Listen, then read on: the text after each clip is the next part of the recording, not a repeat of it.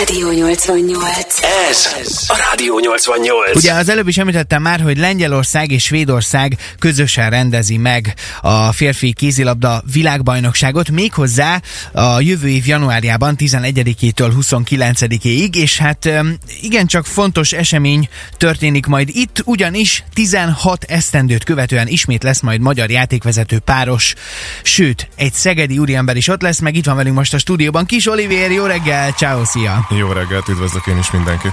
Nagyon köszi, hogy itt vagy velünk. Amúgy a koránkelés, ez mennyire áll közel hozzád? Mindennapos részem. Ja, oké. Én viszem a gyereket a bölcsödébe ezen a Ja, héten, értem. úgyhogy nem probléma. Világos.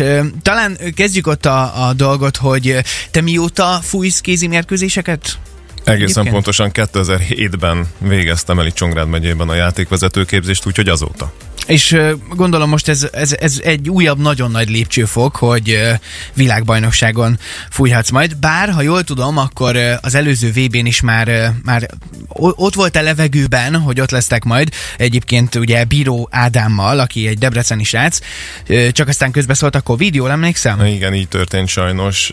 A két évvel ezelőtti világbajnokságon tartalékpárosként számítottak ránk, aztán sajnos beütött a játékvezetők között a világbajnokságon a, a Covid, illetve sérülés is történt, úgyhogy megkaptuk a felkérést, hogy egy napunk van összepakolni, Covid-tesztet csinálni és elindulni Egyiptomba.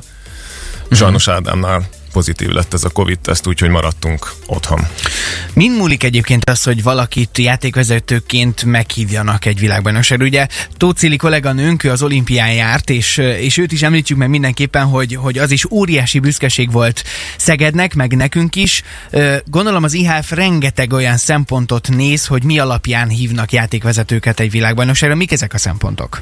Igazából a, az első lépcsőfok azok a hazai bajnokságon történő nevezük jó teljesítménynek, aztán az EHF, Európán belüli Aha. nemzetközi küldéseknek a megfelelő teljesítménye, és ezt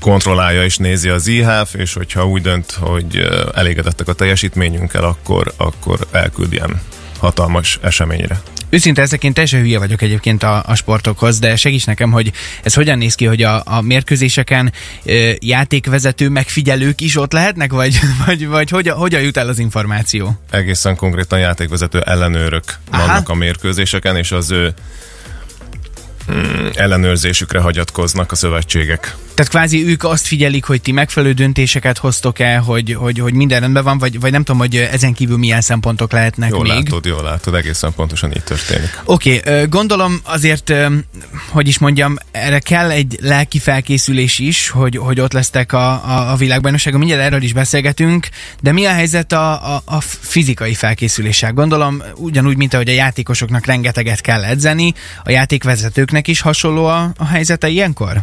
Igen, nagyon sokat kell edzenünk, van konkrét edzéstervünk, ezt nem igazán követjük az Ádámmal, hiszen ő is és én is még a mai napig aktívan játszunk, uh-huh. úgyhogy minden nap edzünk. Uh-huh. Kaptunk az EHF-től polárórákat, és a poláróra segítségével ezeket az edzés eredményeket töltjük fel a rendszerbe, tehát folyamatosan figyelik az eredményeinket. Uh-huh, világos.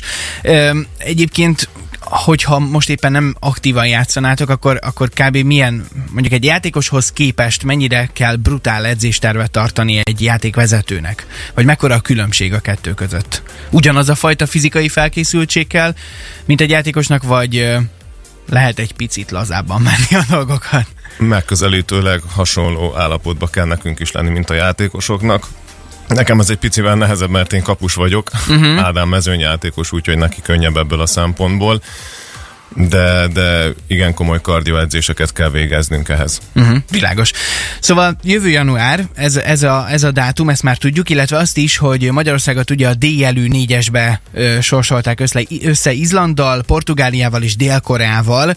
Ö, azt ilyenkor ti már tudhatjátok, hogy ö, milyen mérkőzéseket fogtok fújni, vagy ez ott derül ki? Ez teljes mértékben ott derül ki. Varsóban van találkozó január 8-án, ott lesz egy kétnapos képzésünk, és majd annak a végén hirdetik ki, hogy ki hova megy tovább. Uh-huh, világos.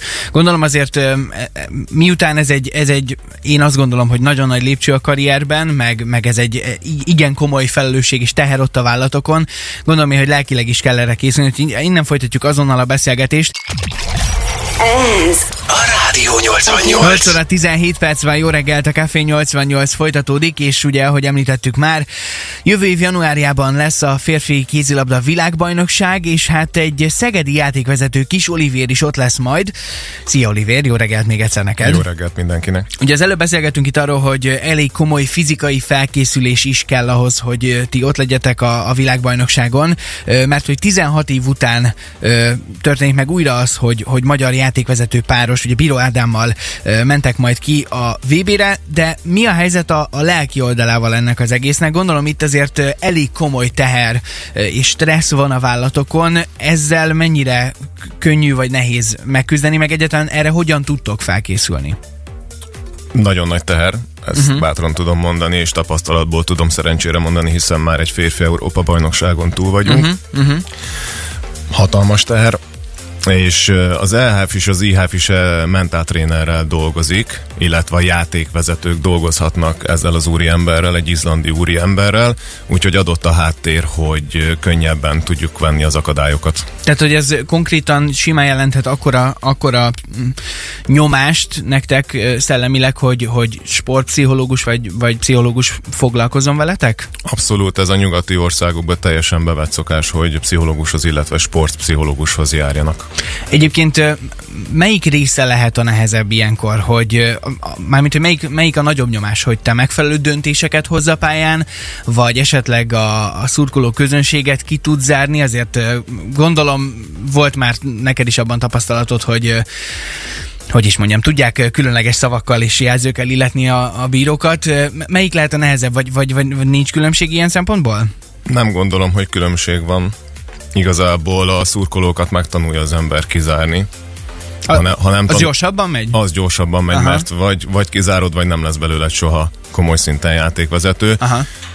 Az egész játékvezetése egy nagy ter igazából a csapatok pressziójától kezdve a jó döntéshozatalig, azért ez egy összetett történet.